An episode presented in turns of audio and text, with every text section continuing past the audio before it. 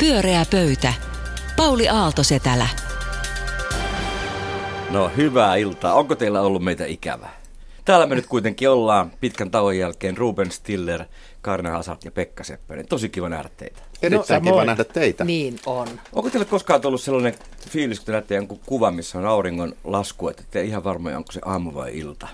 Mm, yleensä olen suomalaisena pessimistinä sitä mieltä, että se on lopun alku. Koska nimittäin tämä telakkateollisuudelle kävi just niin, että me kaikki luulimme, että se on auringonlaskun bisnes, mutta nyt Rauman ja Turun telakka on saanut valtavasti niin uusia tilauksia ja rakentaa tuonne niin, niin tonne Arabimaihin jotakin saaria ja yhdeksän jättimäistä risteilyalusta on, on, on tehty tai tekeillä. Ja vielä pari vuotta sitten he tarvitsivat siihen tukea ja apua ja valtio lähti apuun yhdessä saksalaisen perheyhtiön kanssa. Eli me olimme väärässä, kun luulimme, että se oli siinä. Ja mulle tuli mieleen, kun mä ilahduin tästä uutisesta valtavasti, että se työllistää sitä paitsi joku, joku joku tota, niin se 2500 ihmistä niin kuin pari vuoden sisällä lisää. Niin, niin mitä muita tämmöisiä niin kuin kertaalleen jo haudattuja ja auringonlaskuksi nimettyjä asioita voisi olla, jotka kohta nousevat uudestaan pinnalle? Mitä tulee mieleen? Tota, mä luin just vähän aikaa sitten, äh, taisi olla Guardian-lehdessä, että tanskalaiset on maailman tyytyväisimpiä äh, ihmisiä. Ja niillä on semmoinen käsite kuin hygge. Ne on koko ajan hyvällä tuulella. Mä ottaisin uudeksi vientituotteeksi ja haluaisin myydä tanskalaisille suomalaisen tuotteistetun pessimismin eivät ole kauaa hyvällä tuulella. Kaikki niin kuin, tuho tulee joka toinen ää, päivä ja, ja tuota, jatkuvasti on niin kuin vaara siitä, että me olemme niin kuin ikään kuin kuilun partaalla. Mutta jos vakavasti puhutaan, niin kulttuurivientiä. Urheilusta ei ole mihinkään. Satsatkaamme kulttuurivientiin ja tehkäämme siitä yksi meidän päätuotteista. No niin, että se, se ikään kuin olisi jäänyt vähemmälle ja nyt kohta nousee uudestaan. Hyvä. Pekka. Kyllä mä, siis Tuo oli hyvä ajatus. Mun täytyy keksiä nyt jotain Joku muuta, kulttu, koska se on ne. hienoa, että, että kyllä ajatellaan vaikka Sibeliuksen musiikki. Ja se on juuri sellaisena, kun se on silloin sävelletty, se menee edelleen kaupaksi ja toimii. Että sanokaa joku teollisuushäkkyrä, joka sata vuotta keksimisessä jälkeen samanlaisena toimii ja tekee kauppansa. Mutta mun täytyy nyt kuitenkin isänmaallisten metsien havinaa nyt kuunnella kuvitellussa äänimaisemassa. Metsäteollisuuttaan on pidetty auringonlaskun alana sellutehtaat ja paperitehtaat on kohta kaikkialla muualla. Mä en usko tähän. Mä uskon, että suomalainen kekseliäisyys, joka on aina onnistunut hyödyntämään metsiä, milloin sieltä on tehty tervaa, milloin sahatavaraa, sitten sellua, paperia, yritettiin jopa ksylitol ja siitä nyt ei kyllä tullut sitten mitään maailman pelastaja, mutta mä uskon, että sieltä löydetään aina jotain uutta, kun vaan pohditaan mm. ja mietitään, eikä anneta tuon pessimismin vallata alaa. Ja biopolttoaineet, ne keksikiire, taitaa mennä aika mukavasti. No, tota, no mä nyt vähän yhdistän tätä kulttuuria ja metsää tässä, mm. ja tuota, on sitä mieltä, että suomalainen arkainen elämäntapa, ja syy on se, että eilissä päivänä törmäsin uutiseen, jossa joku suomalainen henkilö on innovoinut pienen patjan vauvan sänkyyn. Ja se on patja, joka heijaa ja nukuttaa vauvan kuin vauvan. Markkinat vahvat. Eli kehto keksitty uudelleen. Totta. Sitten mä näin amerikkalaisen uutisen, jossa ö, kerrottiin tällaista aivan valtava hienosta uudesta innovaatiosta. Se on semmoinen pömpeli, joka pannaan, se korvaa ö, ton, ton jääkaapin ja se on semmoinen suuri pömpeli, mihin voi kävellä sisään. Se pannaan maan alle, eli maakellari. Myös tämä on innovoitu uudelleen. Ja tänään tuli eteen sellainen uutinen, jossa ö, oli kovassa nousussa semmoinen trendi Yhdysvalloissa, kun että you eat what you kill – Eli metsästys. Se vanha suomalainen metsästys, no, että mennään metsään ottamaan se, mikä syödään. Tämä on nyt sitten niinku trendi. Niin mä jäin miettimään, että meillä on aivan varmasti aivan lukemattomia meidän perinteiseen elämäntapaamme liittyviä kierrätys- ja, ja tämmöisiä muita ideoita. Että jos me vaan kaiva, kaivelisimme sitä vanhaa arkkuamme, niin mä luulen, sieltä voisi löytyä, kuulkaa ties, koska mehän ollaan, mehän osataan tehdä tuohestakin, vaikka hamee. Me osataan vaikka mitä. Et kun vaan mentäisiin takaisin perin ja katsottaisiin, että miten esimerkiksi niin joskus pula-ajalla, taakse. Niin, mitä pula-ajalla tehtiin esimerkiksi paperista ja mitä tehtiin vielä sitä aikaisemmin, kun me ollaan tuohessa kävelty ja tuo, tuohta syöty ja tuohessa nukuttu, niin luulisin, että tässä maailmassa, missä halutaan kierrättää ja halutaan kaiken olevan uusiutuvaa, että nimenomaan näistä meidän vanhoista perinteistä löytyisi Nyhtö, vaikka mitä. Nyhtö tuohi hame. Tekee avustusta vaan Kaarinalle ja äkkiä. Joo, mä, minulle, mä, mutta, joo tekesarvostuksia on vielä jakamatta niin, paljon. Menkää Suomen tota, SKS-arkistoon ja ruvetkaa sieltä äh, kaivamaan vanhoja perinnetapoja ja innovoikaa niistä. Tämä on valtava innovaatio. Joo, kyllä, kyllä, kyllä. Joo, meidän teki tauko hyvä. Kaarina, mistä, mistä haluat, että puhumme niin kuin seuraavaksi? No mä haluan puhua avioliiton satamasta. No niin, Joo. laskeudumme semmoiseen syvällisempään satamaan. No niin, eli kun luin tänään sellaisen uutisen, että Euroopassa ja myös Suomessa avioliitot eivät enää ole muotia.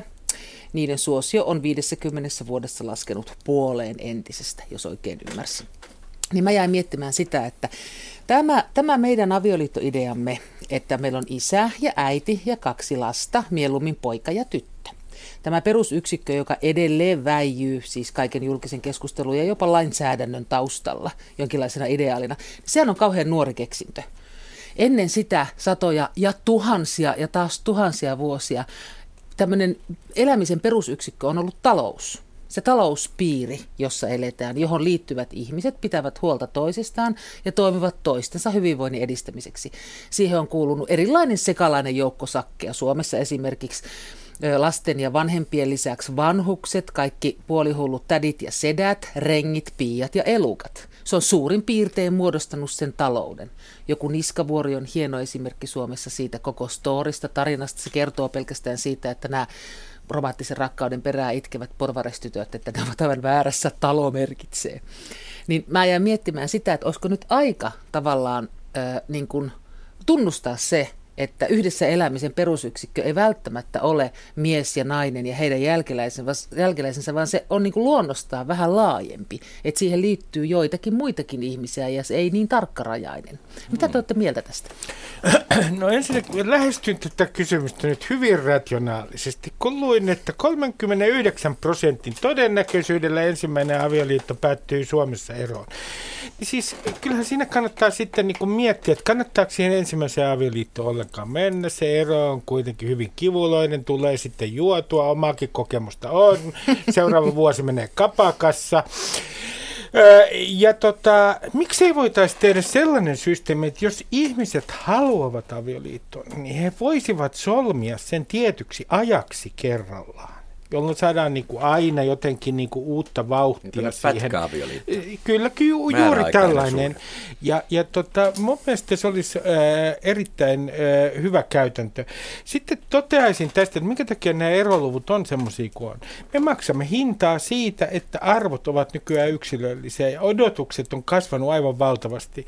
Aikoinaan 80-luvulla, kauan aikaa sitten, niin oli hirveän helppo päästä parisuhteisiin ja naimisiin. Minulla et, kokemusta.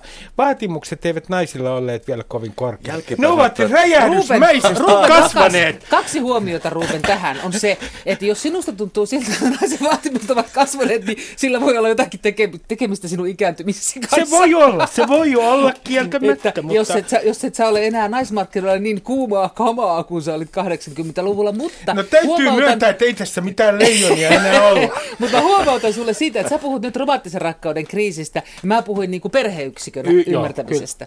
Mm. No perheyksikköhän sinänsä ei, vaikka avioliitot on vähentynyt, niin sehän ei ole muuttunut mihinkään siinä niin sanotuissa avoliitossa. Sielläkin on ideaalina isä, äiti, tyttöpoika ja unohdit muuten koiran Unohdin. mainita siinä. Ja Volvon. Koira vielä. Et, et siitähän ei ole kysymys välttämättä, että olisi tapahtunut mitään muutosta, vaan se suuri muutos on siis tietenkin avoli, avioliittohan on, paitsi että se on taloudellinen järjestely, niin se on tietysti myöskin seksin kontrolloimisen väline ollut. Ja, ja nyt kun toit tämän esille, niin havahduin huomaamaan, että kuinka nopeasti siis maailma on muuttunut. ei maailmaa muuta, se ei, ei se, että, että puhelimessa ei ole enää johtoa, se ei ole mikään suuri muutos maailmassa, mutta todellakin se, että ihmisten niin tuommoista seksuaalista kanssakäymistä ei kontrolloida enää ollenkaan samassa mitassa kuin vaikkapa 100 tai edes 50 vuotta sitten. Eli, eli ei ole semmoista ulkoista pakkoa olla avioliitossa. Ja, ja tämä on ehkä aika hämmentävän suuri muutos,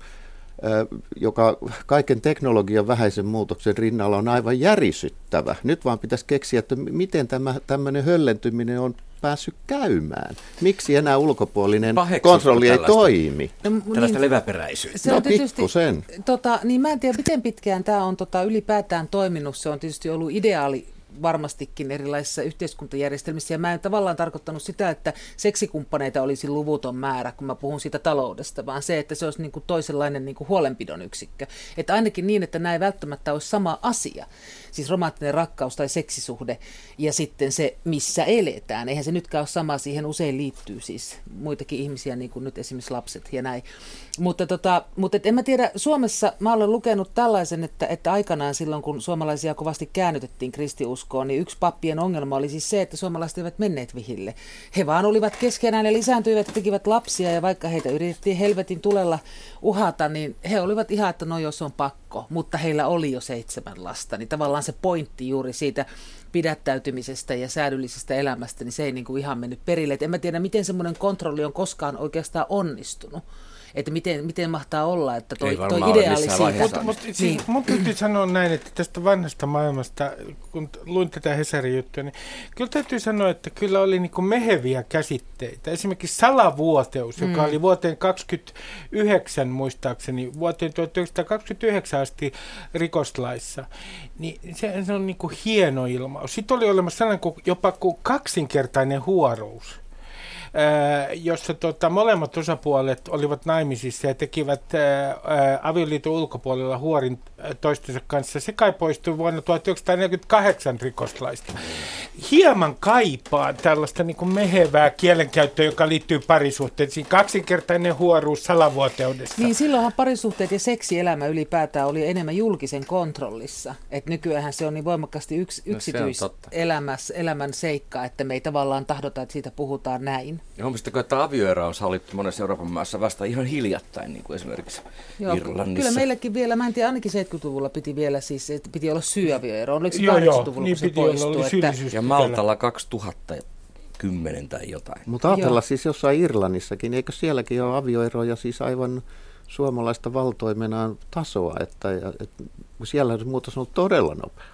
Niin. Miten se on mahdollista? Miksi maailma niin. on mennyt tähän? Kerro Kaarina nyt niin, kun mä just kysyn, mä, mä uskon niin, että tavallaan tämä ideaali on ehkä sitten ollut epäonnistunut kokeilu. Tämähän on tosi nuori ja tätä on vasta päästy kokeilemaan. Tämä, tämä tällainen ta- ajatus taloudesta ja ihmisistä sen piirissä ja sitoutumisesta asumisen ja elämisen kautta johonkin talouteen ja ta, niin kuin ikään kuin, mistä sanataloukin on tullut, niin tota, niin, et se on paljon vanhempaa, se on siis tuhansia vuosia vanhaa perua kuitenkin. Ihmiset eivät tapa. ole siis kokeneet siitä ilmeisesti mitään hyötyä, että avioliitto on yhtä hyödytön kokeilu kuin Neuvostoliitto. Niin, siis avioliitto on tapahtunut tavallaan sen talouden sisällä, siellä on ollut toki pariskunnat, mutta siihen on liittynyt paljon muitakin ihmisiä siihen yhteiseen sopimukseen.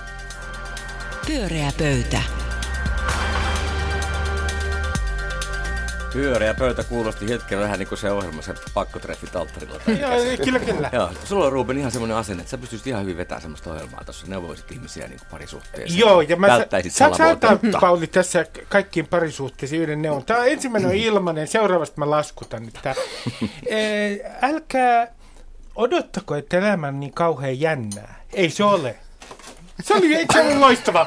on. Eikö se ollut aivan Tuosta tekisi aforismi koko ajan. Mutta mikä ei ole meidän sitten kolmas teema? Ole hyvä. No, mä kysyn, mikä on tämän Suomen niin sanotun pakolaispolitiikan, ma- maahanmuuttopolitiikan moraali? Ja nyt mä todella keskityn tähän moraaliin. Me tiedetään, että Helsingin Sanomat tässä Männä-viikolla ilmoitti, että että meidän maahanmuuttoviraston virkamiehet on aika ahdistuneita tilanteesta. Liikaa duunia ja eh, he, sieltä sanoi joku virkamies, että kun toukokuussa kyseinen virasto ilmoitti, että Irak ja Somalia ja Afganistan, niin turvallisuustilanne on niissä parantunut, niin se oli itse asiassa täyttä puppua se ei pidä paikkaansa. Ja siellä myös äh, on sanottu tota, ilmeisesti jotkut ylitarkastajat on sanonut, että, tai käsittänyt niin, että he odotetaan kielteisiä päätöksiä. Niin mä kiteytän tämän meidän moraalin, ja mun mielestä pitäisi sitten sanoa suoraan, että me halutaan lähettää mahdollisimman suuri määrä ihmisiä takaisin oloihin, jotka ovat potent potentiaalisesti äh, kuolemanvaarallisia heille. Me ei koskaan lähetettäisi sinne ketään suomalaista. Ja ne, jotka pitävät täällä niin suurta ääntä siitä, että siellä on ihan turvalliset olot, eivät koskaan matkustaisi esimerkiksi Bagdadiin. Mutta tietyille ihmisille, joilla ilmeisesti joidenkin mielestä on alempi ihmisarvo, joidenkin mielestä, niin heidät voidaan sinne lähettää. Ja mun mielestä tässä on kaikkein ärsyttävintä tämä uskomaton hurskastelu että kun esimerkiksi kysytään, että onko tässä ollut hallituksen poliittista ohjausta, niin kai se on nyt selvä. E, täytyy olla todella sinisilmäinen, jos ajattelee niin, että joo, ei maahanmuuttovirastoon ole varmaankaan yhtään vaikuttanut Suomen hallituksen poliittinen linja. Et ehkä meidän pitäisi keskittyä, mikä meidän kansallinen moraali näiden ihmisten kohdalla oikein on. Ja sun tuomio on aika tyly. Onko no, sulla mun tuomio meille? on todella tyly. Ja, ja Jäikö tuossa nyt yhtään avoimeksi, niin, kun tuli niin selväksi tämä niin, asia, että, että väärässä ollaan? Sorry, mä, tota, mä mutta mi- mitä sä haluat meiltä kysyä? No, mä haluan kysyä teille, teiltä, että mikä teidän mielestänne, että jos ajatellaan ihan tätä ikään kuin jonkinlaisena kansakunnan moraalina, niin minkälainen tämä kansakunnan moraali tässä suhteessa teidän mielestänne on? Hyvä kysymys. Äh, ethän suutu, jos yritän löytää tässä jotain vasta-argumentteja. ole, ole, ole hyvä vaan.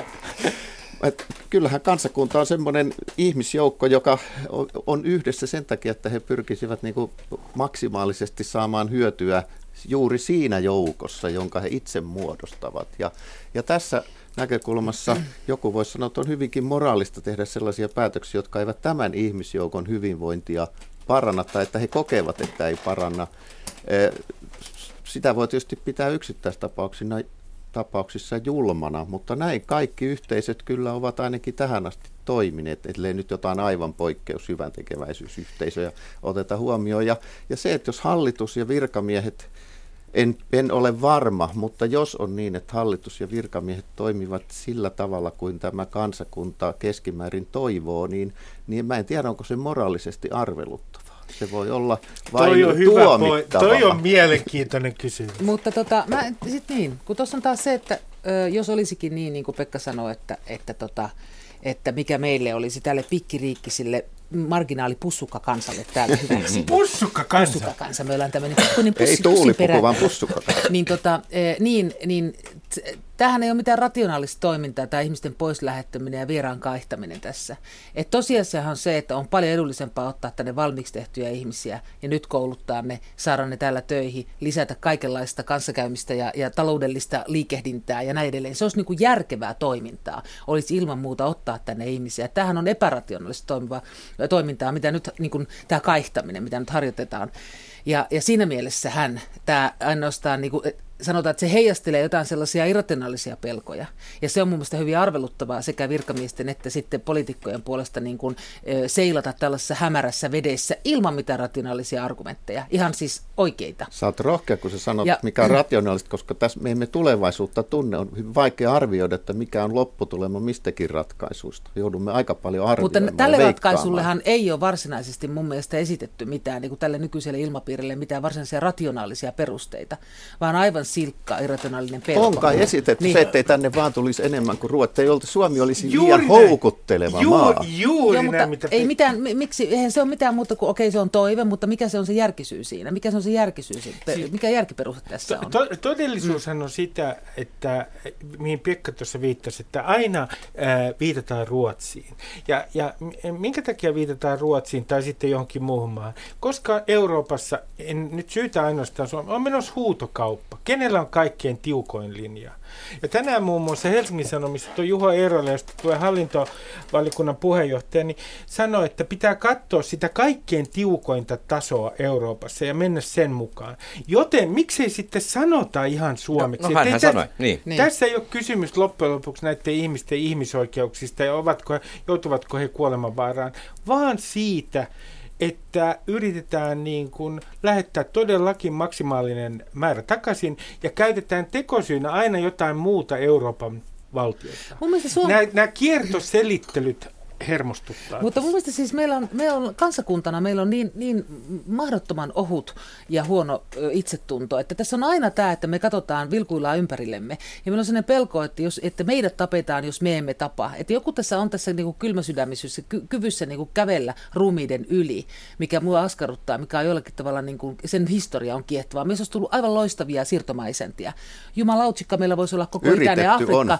Johon jos olisi ollut enemmän voimaa, Ei koska tällä mentaliteetilla, tällä mentaliteetilla, että kun se on koko ajan perustuu siihen omaan pelkoon, että jos me emme koko ajan hakkaa jotakuta muuta, niin meitä tullaan hakkaamaan. Se on sen alamittaisen, se on sen pelko, joka on just Yhdysvalloissa aina se viimeksi tullut vähemmistö, joka on tullut sisään, joka on kaikkein julmin sille seuraavaksi tulevalle. Niin meillä on niin tämän identiteetti, että meillä ei ole koskaan tullut sellaista itsetuntosta kehittynyttä kansakunnan identiteettiä, jos me voitaisiin tehdä esimerkiksi mitään moraalia päätöksiä. Me pelkästään reagoidaan. Niin kuin nytkin poliitikot voivat jopa sanoa, me vaan reagoidaan muiden päätöksiin. Mitä, mitä Ruotsissa tehdään, mitä muualla tehdään, niin tehdään sitten sen mukaan. Mutta mitään omaa varsinaista harkintaa jostakin käsittämättömästä syystä ei ole lupa harjoittaa. Kyllä tässä varmaan on sitä, että meillä ei, ole, ei koeta, että meillä on velvollisuus, koska me ollaan tämmöinen nuori köyhä kansakunta. Meillä on vielä vähän niin kuin itsekin asioissa järjesteltävä. Kyllä nuori köyhä sieltä... kansakunta, tosi köyhä. Me ollaan kyllä niin köyhä kansakunta, että huh, huh. Eikä me olla nuorikaan, me ollaan keskiverto vanhempi kansa. Ja Pekka sanoi tässä äsken tuosta noin, se, mikä on mun mielestä hyvin kiinnostava pointti, että jos suurin osa kansalaisista on tiettyä mieltä, niin, niin mitäs me, sehän on sitten se kansakunnan moraali. Joo, mutta eihän suurin osa kansakunnasta, siis mä yritän, että miten se saadaan niin kuin selville tällaisessa kysymyksessä. Miten te nyt laskette sen kansakunnan moraalin? Niin, niin, mä, mä, mä otan yhden esimerkki. Ei, ei se, että jos tota 500 000 ihmistä, joka on 10 prosenttia suomalaisista, Joo, Suomen totta, kansoista, äänesti totta. jotain tiettyä poli, tota, poliittista puoluetta, niin mä voi ymmärtää, että ei, millä tavalla se on kansakunnan ei, mutta mieli. otetaanpa muutamia lukuja. Helsingin Sanomien Gallup viime kevät, jossa kysytään näin, että äh, yksi kysymys on se, että somalialaiset ja irakilaiset ovat kulttuuriltaan niin, eri, kulttuuriltaan niin erilaisia, että he eivät voi oikein koskaan kunnolla sopeutua Suomeen. Niin muistaakseni siis... Äh, nyt me ei puhuta perussuomalaisista, puhutaan demareista, keskustasta ja kokoomuksista, niin siellä oli enemmistö tällä kannalla. Tässäkin on mun mielestä se uskomaton niin kuin ikään kuin tota, valhe, että kysymys on aina vaan perussuomalaisista. Mm. Ei ole, kun sä alat katsoa Joo. niitä lukuja, niin kysymys on valtapuolueen äänestäjistä. Mm-hmm. Ja muistaakseni siellä oli joku 18 prosenttia tai 15 prosenttia vihreistäkin, jotka oli joko aivan samaa mieltä tämän väitteen kanssa, että somalialaiset Yllättävän iso luku oli. Niin, eivät, eivät tota, koskaan sopeutu Suomeen. Mikä se helvetti se on se Suomi, johon mukaan ei voi sopeutua? Pyöreä pöytä. Minä ymmärrän. Pyöreä pöytä ja suora lähetys. Ja toi ääni ei ole keinutuoli, vaan ah, Rubenin tuoli on vähän, vähän rommuna siinä. Eh, mikä se on? Yle, yle säästää. Yle, yle säästää toi meille tällaiset vanhat paskat tähän. Niin. mutta, mutta Pekka, mikä on meidän viimeinen teema?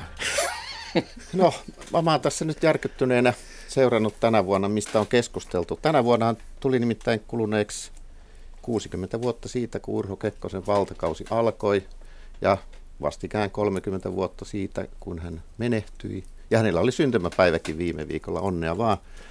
Mutta kuinka vähän me olemme keskustelleet Kekkosen ajasta, joka siis oli meidän itsenäisyytemme mittakaavassa erittäin pitkä aika, ja varsinkin se 70-luku, jolloin Suomea hallitsi muistihäiriöinen diktaattori, ehkä lempeä ja viisas diktaattori, mutta kuitenkin, ja muistihäiriöinen, ja, ja koko se elämä, jota silloin se koko poliittinen tympeä kulttuuri, joka silloin – silloin vallitsi. Et siitä ei ole keskusteltu lainkaan. Yksi fanikirja ilmestyi tässä näin, ja, ja mä haluaisin, että tästä keskusteltaisiin paitsi nyt, niin myös tulevaisuudessa. Meillä on itsenäisyyden satavuotisjuhlavuosi ensi vuonna. Mä haluaisin, että Suomen historian myös harmaita sivuja, ellei peräti mustia sivuja, avoimesti keskusteltaisiin. Me ollaan oltu aika huonoja tonkimaan menneisyyttämme onko verrattuna joku, vaikkapa saksalaisiin. Onko joku kyllä. erityinen teema siinä 70-luvussa, minkä haluaisit nyt nostaa esille tässä? No se kyllä, mun mielestä... Sehän kun... oli vähän tylsä, semmoinen vähän väljähtänyt vuosikymmen 60-luvun jälkeen. Se oli aika kauhea vuosikymmen, kun meillä hännysteltiin Kekkosta, joka oli muistihäiriö. On siitä puhuttu paljon. Aika huonosti siitä, että mä niitä järkytyin lukiessani Kekkosen päiväkirjoja. Vuonna 1972 hän on jo kirjannut itselleen muistihäiriöitä päiväkirjaa, että meillä olisi viimeiset kymmenen vuotta hän oli muistihäiriöisenä hallitsi. Ja se tapa, jolla hän ilmeisesti avoimesti päiväkirjassaan kertoo sitä, kuinka hän Suomen asioista keskusteli lähinnä Neuvostoliiton johtajien kanssa, ei niinkään suomalaisten johtajien kanssa, on myöskin aivan ainutlaatuisen käsittämät. Multa varmaan nyt pakenee ihan tämä niinku kärki tässä, että mistä pitäisi niinku puhua, jos sanotaan, että 70-luku oli jotenkin tylsä tai tympeä, siis 70-luku. Jumalauta jätkät. Silloinhan tehtiin kaikki valtavat suuret uudistukset ja rakennettiin tämä yhteiskunta Mut sellaiseksi hyvin... oli hipit ja kaikki alkoi. Tämä on nyt kuule juuri se Suomi, jota se... äsken kyselit. niin, sellaiselle tämä on rakennettu. Ei vaan tota, silloin rakennettiin tämä. Siinähän rakennettiin 80-luvun puolivälin saakka ennen kuin sitten tapahtui muutoksia. Se vasta tiedämme. tylsä, on narsistinen niin, Mä en oikein että mistä ty- siis mä ymmärrän, että jos puhutaan Kekkosesta, niin siitä voidaan puhua, että Meillä miten on täällä se koko hommeli, toimi, mutta eihän voi sanoa, että 70-luku varsinaisesti olisi millään, mikään tylsä ollut. Se tapahtui ihan valtavasti vaikka mitä no, jokaisella vuosikymmenellä tapahtunut. Puhun lähinnä siitä meidän poliittisesta menneisyydessä, vaikkapa suhteessa ulkovaltoihin. Ensinnäkin huomasin, että Pauli äsken loukkasi 80-lukua kutsumalla sitä narsistiseksi vuosikymmeneksi. En anna tätä koskaan paljon. 80-luku Se oli minun nuoruutta, mutta mennään Kekkoseen. Ja siihen loppuaikaan. Me puhutaan suomittumisen ajan oikeastaan siitä huippukohdasta, jolloin Kekkosella oli myös muistihäiriöitä samoihin aikoihin.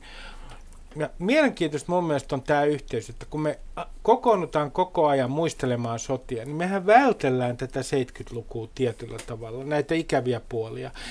Me, e, koska niin monet olivat kollektiivisesti mukana koko suomettumisen projektissa. Muun muassa minä koululaisena. Mä olin oikein erittäin suomettunut. Uskoin kaikkeen propagandaan, hmm. mitä Neuvostoliitosta kerrottiin. Ja tota, tämä asia, että me halutaan välttää sitä niin, ja emme palvotaan sotaveteraaneja, niin minusta on loistava asia, että sotaveteraaneja kunnioitetaan, mutta siinä on vähän sitä makua ikään kuin, että yhtäkkiä rakastamalla sotaveteraaneja pestään kädet ikään kuin siitä suomettumista. Se on ikävä aihe ja erityisen ikävä aihe on se muun muassa medialle, että vaikka tiedettiin, vaikka tuli huhuja Kekkosen muistihäiriöstä, niin niitä ei julkaistu. Ja kun me nyt nauretaan näille Itä-Euroopan jollekin Karimoville siellä Uzbekistanissa, että kuinka se on diktatuuri ja kuinka ei kerrota milloin diktaattori on kuollut, niin mun mielestä meillä suomalaisilla ei noin lähihistorian perusteella ole hirveän paljon varaa nauraa todellakaan. Kyllä, ja tosiaan se mitä mä tarkoitan on se, niin. että julkisuudessa aina puhutaan Kekkosen viime vuosien muistihäiriöstä, mutta se on siis kymmenen vuotta ainakin. Ja, ja tämä, että mikä on ehkä se toivottavasti opetus olisi tulevaisuuteen tästä keskustelusta, että suomalaiset aina uskovat johtajiinsa ja, ja eivät kapinoitse, eivät edes kritisoi, vaan alistuvat siihen, mitä ylhäältä annetaan. Ja, ja tota, nyt kenties sitten valta on siirtynyt politiikasta yhä enemmän talouteen. Me aika lailla kauniisti kuuntelemme, mitä sieltä sanotaan, Joo. mikä uskalla kritisoida. Kuka ja, kuuntelee, kuka ei. No, tota, kuka joo, mutta toi, ton mä ymmärrän hyvin, siis käsite. Ja ilman muuta siis reilu eripura, erimielisyys ja jatkuva julkinen keskustelu, niin se olisi musta mainiota, mutta kaikki usein... Se ei 70-luku ainakaan tosiaan sellainen ollut. Ei, se oli mutta, se, mutta kyllä ja salaisuuksia sama nykyään, että kyllä se on niin kuin sama edelleen se, että hiljaa on joku mystinen yhteinen hiili johon kaikkien pitää koko ajan meillä nytkin presidentti, jota ei arvostella ollenkaan. Tietysti hän voi olla aivan ylivertainen. Mikä on se opetus 70-luvulta? Yksi opetus on se, että Suomessa on äh, aika lujassa semmoinen kylähullu perinne, että kun joku on, äh, oli siihen aikaan jotain mieltä, niin sillä hän oli niin kuin leima otsassa. Se oli kummallinen. Jori Äänruut, Tuuri Junnila, Totta. Gustav Liliuskin, joka sankarillisesti taisteli, äh, tota, kirjoitti Svenska Dagbladetissa kriittisiä kirjoituksia Neuvostoliitosta ja ihmisoikeustilanteesta tilanteesta, niin että me tänä päivänä niin syyllistyttäisiin samaa, että me laitetaan lappu otsaan ja pidetään kylähulluna tyyppiä, joka vaan edustaa sellaisia ajatuksia, jotka eivät ole kovin muodikkaita. Erimielinen on hullu. muuten tämän ajan niin kuin tällainen niin kuin kylähullu teidän mielestä? Ei kato ole, ei kukaan uskalla olla eri mieltä. Mutta tuohon tuohon suomettumiseen, niin mä toivon, että paitsi että itsenäisyyden juhlavuosi käytettäisiin menneisyyden tarkasteluun paitsi suomettuneen 70-luvun osalta, niin esimerkiksi vaikka suomettuneen 40-luvun osalta, koska Suomihan on ainoa maa, jossa ollaan sitä mieltä, että Suomi ei ollut Saksan liittolainen toisessa Joo. maailmansodassa. Kaikissa muissa maissa miehittäjät tai yhteistyökumppanit ovat suomalaisen Sentään. keskustelun niin. mukaan natseja. Suomessa he olivat Ei. saksalaisia. Joo. Mun mielestä yksi hieno juttu. Mä ehdotan Yleisradiolle, joka muuten oli suomittumisaikana supersuomittunut, sellaista draamasarjaa, fiktiivistä draamasarjaa, jos Suomi olisi Saksan rinnalla voittanut. Mitä mä tässä maassa taas, olisi tapahtunut? Mä haluaisin taas pitkän ohjelman, ohjelmasarjan otsikolla Suomalaisen opportunismin historia, koska sen kautta nimenomaan voitaisiin käydä niin 70-luku kuin 40-lukukin läpi. Ja Siinähän se nämä... koko historia tulee yhdessä sanassa. Niin justiinsa, että tota, me käydään sitä läpi, että se on hieno kunniaksi. tapa. Pieni kansa on nimenomaan opportunismissa on se voima, se on se ainoa selviytymistapa. Mun mielestä sitä pitäisi ihan sellainen kunnioittain tarkastella. Pyöreä pöytä. Pyöreä pöytä is back. Onpas mukavaa. Ensi keskiviikkona keskustelemme taas ihan muista teemoista ja kiva, että kuuntelit ja kiitos Karina Ruben ja Pekka. Minun nimeni on Pauli Aaltosetälä. Hei hei!